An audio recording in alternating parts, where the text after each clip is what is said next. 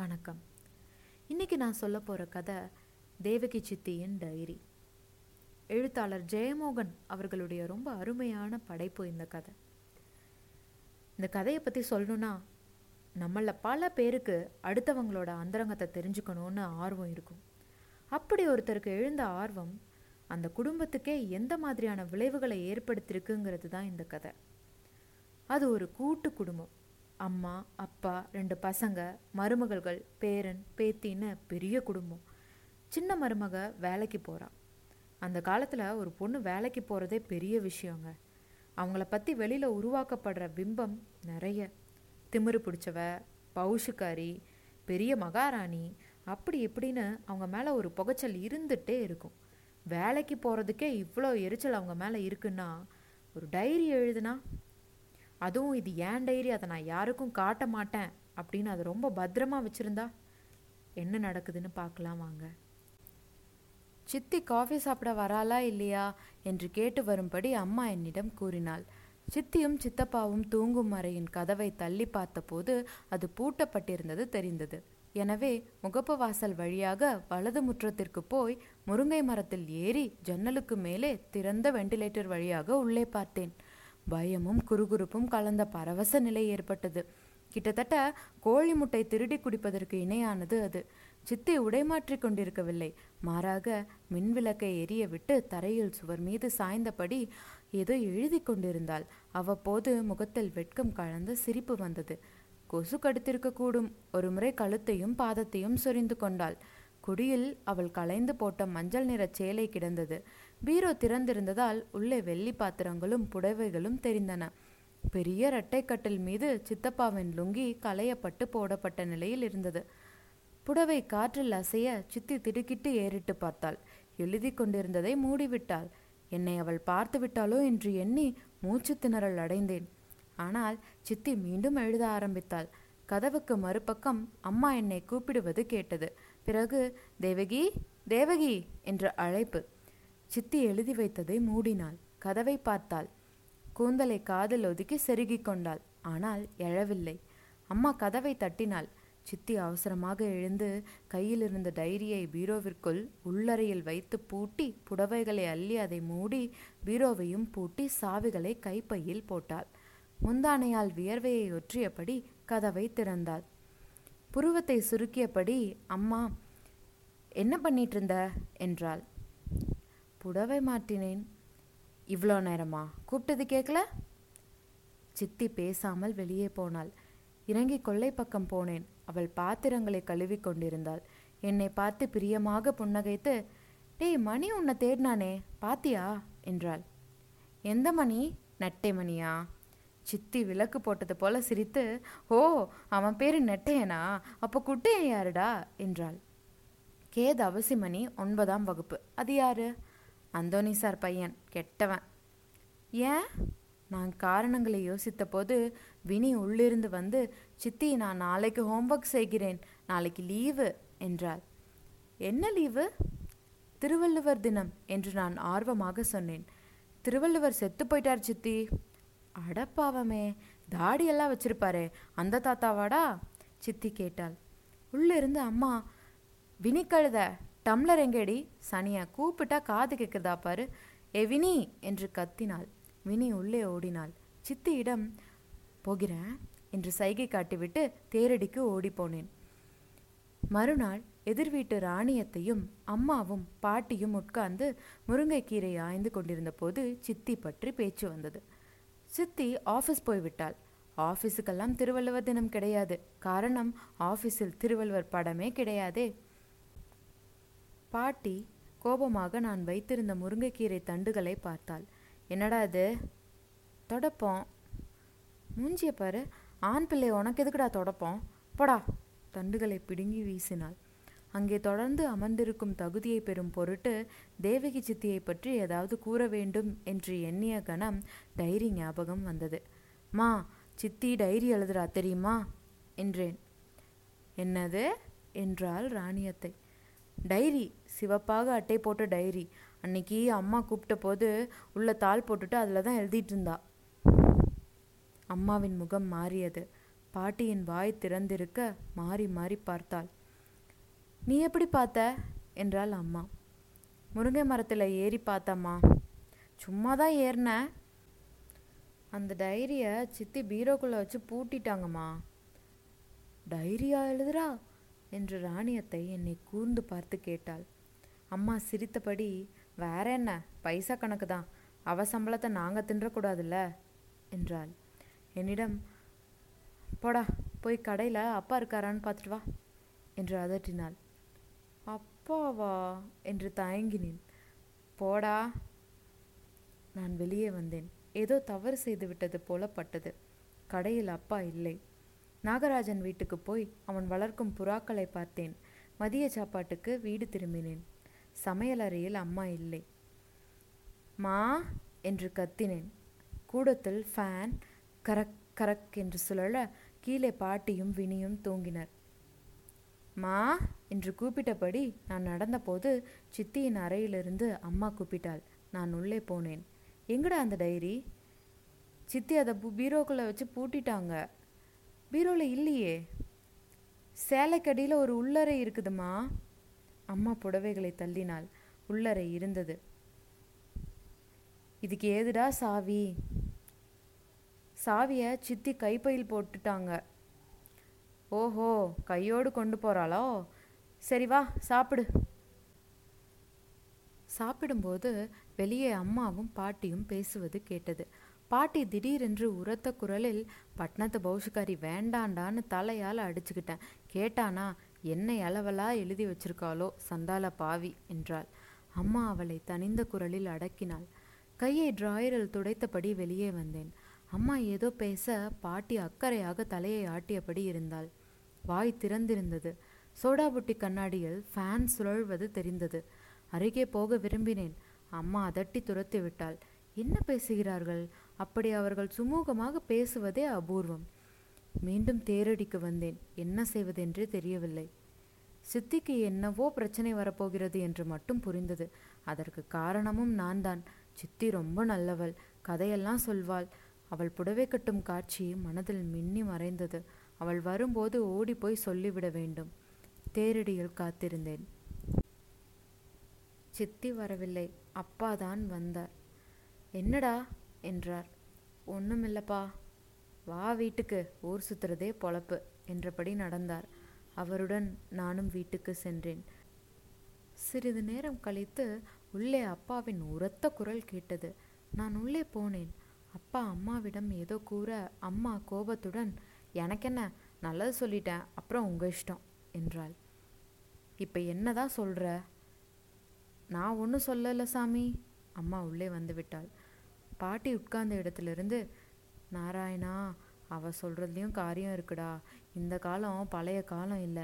எங்கள் காலத்தில் தலையும் மொழையும் அந்த பெண்ணை சகோதரன் கூட பார்க்க முடியாது. இப்போ போடுற ஆட்டமும் வேஷமும் ஜாக்கிரதையாக இருந்தால் தோஷம் இல்லை என்றார். சரி சரி எனக்கு தலை வலிக்குது. வந்தால் கேட்டு பாரு என்ன கேட்குறோம் அப்படி? என்னம்மா எழுதுற? அப்படின்னு தானே. தப்பாக ஒன்றும் இல்லைன்னா காட்டுறதுக்கு என்ன? வாயை மூடுறியா இல்லையாம்மா? என்று அப்பா கத்தினார். பாட்டி என்னவோ போ என்றாள். சற்று நேரத்தில் தாத்தா வந்தார். பஞ்சாங்கக்கட்டை பூஜை அறையில் கொண்டு போய் வைத்துவிட்டு நேராக சமையல் அறைக்கு போனார். பாட்டி அவரை கண்டதும் காலை மடக்கிவிட்டு அவர் போனதும் நீட்டிக்கொண்டாள் சாப்பிட்டு விட்டு தாத்தா துண்டில் கையை துடைத்தபடி வந்தார். பஞ்சாபி வந்தானாமா? என்று அம்மாவை கேட்டார்.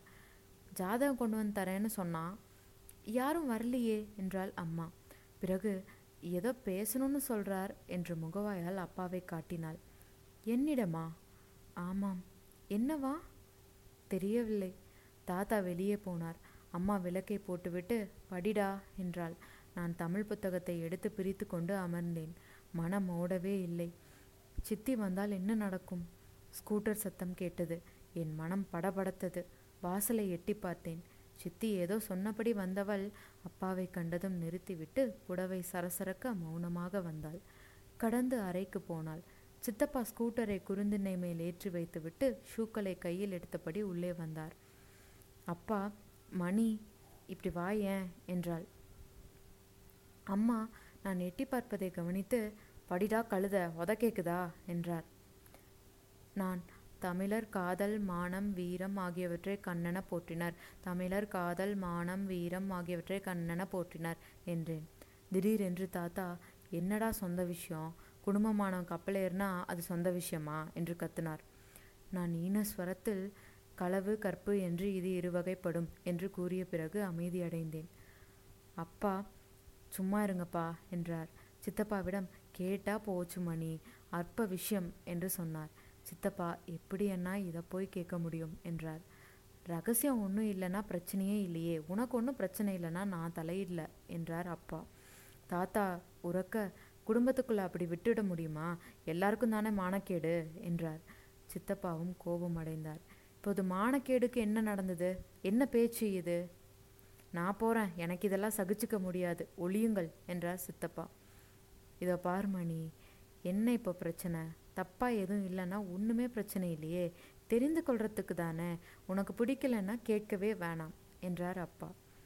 அம்மா உள்ளே நின்றபடி சம்பாதிக்கிற பொண்ணுன்னா கொஞ்சம் முன்ன பின்ன தான் இருக்கும். இதெல்லாம் அவருக்கு தெரியாதா? நீங்கள் ஏன் சொல்கிறீங்க என்றாள். நீ உள்ளே போ என்று அப்பா கத்தினார்.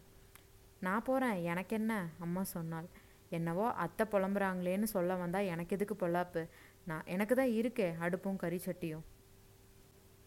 சித்தி புடவை மாற்றிவிட்டு வெளியே வந்தாள்.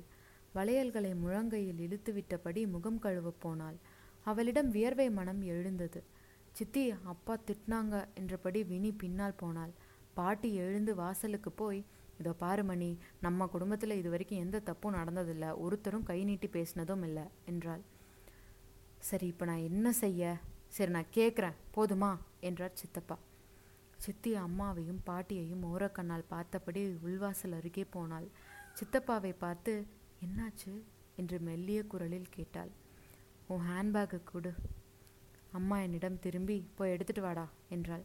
நான் ஓடி போய் எடுத்து வந்தேன். சித்தப்பா அதை வாங்கி திறந்து அந்த சாவியை எடுத்து என்னிடம் தந்து போய் அந்த டைரியை எடுத்துட்டு வாடா என்றார். சித்தி குழம்பி எந்த டைரி? என்று பதறினாள். அம்மா என்னிடமிருந்து சாவியை பிடுங்கி உள்ளே போய் டைரியை எடுத்து வந்தாள். சித்தி கோபமாக அது ஏன் டைரி? என்றாள். உன் டைரி தான். நீ அதில் என்ன எழுதியிருக்கேன்னு அவங்களுக்கு தெரியணுமா? என்றார் சித்தப்பா. காட்டு. மனசு அடங்கட்டும். மாட்டேன். காட்ட மாட்டேன். என்றாள் சித்தி. அதுவரை அவளிடமிருந்து கேட்டறியாத குரலில் கத்தாத. அவங்க பார்க்கட்டும். என்னவோ வாயில் வந்தபடி பேசுகிறாங்க அண்ணி அதை படிங்க. நான் எதுக்குப்பா படிக்கிறேன்? பெரியவங்க படித்து என்ன வேணுமோ அதை செஞ்சுக்கிட்டோம். அம்மா நீட்டி நீட்டி சொன்னாள். மாட்டேன் தரமாட்டேன் என்றபடி சித்தி அம்மாவை நோக்கி பாய்ந்து டைரியை பிடுங்க முயன்றாள். அம்மா கையை மேலே தூக்கி கொண்டாள். தள்ளியபடி பின்னால் நகர்ந்தாள். சித்தப்பா டைரியை வாங்கி கொண்டார். சித்தி அவளுடைய வழக்கத்தை மீறி வெளியே ஓடி சித்தப்பாவை தடுத்தாள். அம்மா நன்றாக பார்த்து கொள்ளுங்கள். நான் தான் என்னமோ அபவாதம் சொல்கிறேன்னு சொன்னீங்களே என்றாள். அதில் ஒன்றுமே இல்லை என்று சித்தி அழுதபடி சொன்னார்கள். என்னிடம் தந்து விடுங்கள் படிக்காதீர்கள் தயவு செஞ்சு படிக்காதீர்கள். இதோ பார்மணி நீயே அதை படி? உனக்கு திருப்தினா சரி. இதோ பாருமா உன் புருஷன் மட்டும்தான் படிப்பான் வேற யாரும் படிக்க மாட்டாங்க. போதுமா? என்றார் அப்பா. அது ஏன் டைரி? வேற யாருமே அதை படிக்கக்கூடாது என்று சித்தி கத்தினாள். அவளை பார்க்க பைத்தியம் போல் இருந்தது. தாத்தா எழுந்து ஏன்? புருஷன் கூட படிக்காத ரகசியம் உனக்கு என்ன? என்று அதட்டினார். அப்படி அதில் ஒன்றுமே இல்லை சித்தி அழுதபடி சொன்னாள். தேவு இதை பாரு நீ இப்படி அடம் பிடிச்சா எல்லாரும் என்ன நினப்பாங்க? வேண்டாம் அது யாரும் படிக்கக்கூடாது அப்படி என்ன ரகசியம் பெண்ணுக்கு வேண்டி கிடக்கு? என்றாள் அம்மா. என் தாலி மேலே ஆணையாக சொல்கிறேன் அதில் மனசாட்சிக்கு விரோதமாக ஒன்றுமே இல்லை. என்னை நம்புங்க. பின்ன படித்தா என்னவா? என்றாள் அம்மா. என் மனசில் பட்டதையெல்லாம் எழுதி வச்சிருக்கேன். தப்பாக ஒன்றுமே அதில் இல்லை. இதோ பார் தேவு இவங்க சந்தேகப்படுற மாதிரி இதில் தப்பாக எதுவும் இல்லை தானே? திருச்செந்தூர் முருகன் மேலே ஆணையாக சொல்கிறேன் அப்படின்னா ஏன் பயப்படுற? நான் படிச்சிடுறேன். பிரச்சனை தீந்துரும். இல்லை யாரும் படிக்கக்கூடாது சித்தப்பா கோபத்துடன் என்ன சொல்கிறேன்னு புரிஞ்சுதா சொல்றியா? என்றார். இல்லை அது யாரும் படிக்கக்கூடாது என்னை சித்தி அழுதாள். சித்தப்பா அவளை உற்று பார்த்தார். அவர் முகம் கோணியது. அப்படியா சங்கதி அப்படின்னா படித்து தான் பார்த்துட்டு தான் மறுவேலை அவர் டைரியை பிரிப்பதற்குள் சித்தி பாய்ந்து டைரியை பிடுங்கிக் கொண்டாள். அம்மா பாய்ந்து பிடிப்பதற்குள் ஓடி சமையலறைக்குள் புகுந்து கொண்டு கதவை சாத்தி கொண்டாள். தேவகி தேவகி என்று கூப்பிட்டபடி அம்மா கதவை தட்டினாள். அப்பாவும் தாத்தாவும் பாட்டியும் கதவருகே குழுமி விட்டார்கள். தேவு தேவு என்று கூவியபடி சித்தப்பா கதவை ஓங்கி ஓங்கி உதைத்தார். பாட்டி வாயை திறந்தபடி கையை மட்டும் மாட்டினாள் தாத்தாவின் தலை ஓனான் போல வெடவெடத்தது. அப்பா கதவை உடை என்று சத்தம் போட்டார். உள்ளே மண்ணெண்ணெய் வீச்சம் எழுந்தது. பிறகு குப்பென்று தீ எரியும் சத்தமும் பொசுங்கள் வாடையும் எழுந்தது. சித்தப்பா விசித்திரமான குரலில். தேவு என்று கூறியபடி தோளால் கதவை முட்டினார். ஒரே அலறலாக இருந்தது. சற்றென்று கதவு திறந்தது. உள்ளே ஒரே புகை. சித்தி வியர்வையில் கூந்தல் முகமெங்கும் ஒட்டி இருக்க வெளியே வந்தாள். தேவு நீ என்றார் சித்தப்பா. உள்ளே பார்த்தார். டைரியையா கொளுத்துன? அடி பாவி. அம்மா உள்ளே எட்டி பார்த்தாள். கறிதான் மிச்சம் கைகாரி என்றாள். சித்தி மூச்சு வாங்கினாள். கண்ணீர் உலர்ந்த முகத்தில் இமையில் மயிர் ஒன்று ஒட்டியிருந்தது. அமைதியாக இருந்தாள். வாந்தி எடுத்து முடித்து விட்டவள் போல தெரிந்தாள். சித்தப்பா அவளை அடிக்க கையோங்கினார். அவள் அமைதியாக நிற்பதைக் கண்டதும் கையை தனித்தார் என் தாலி மீது ஆணையா? மனசாலும் கூட நான் எந்த தப்பும் செய்யலைங்க. அந்த டைரியில் எதுவுமே தப்பா இல்லைங்க. நான் அப்படிப்பட்டவ இல்லை. என்னை நம்புங்க என்று சித்தி அழுதாள். அவள் குரல் தழுதழுத்தது. உன்னை எப்படி நம்புறது? அம்மா கேட்டாள். எதுக்காக அதை எரிச்ச? அது ஏன் டைரி? ஏன்னா அதை யாருமே படிக்கக்கூடாது. சித்தி அப்படியே சரிந்து முழங்காலை கட்டிக்கொண்டாள். அந்த டைரியில் தப்பா ஒன்றுமே இல்லை என்னை நம்புங்க என்றாள். பிறகு முகத்தை முட்டுக்கண் வைத்து கேவி கேவி அழ ஆரம்பித்தாள். அவள் தலைமயிர் மீது தாளின் கரித்துகள் ஒட்டியிருந்தது. தோள்கள் குலுங்கின வாடிய மல்லிகை சரம் தொங்கி ஆடியது. எல்லாரும் சித்தப்பாவையே பார்த்தார்கள். அவர் அவளையே உற்று பார்த்தபடி நின்றார். பிறகு தன் அறைக்குள் போய்விட்டார்.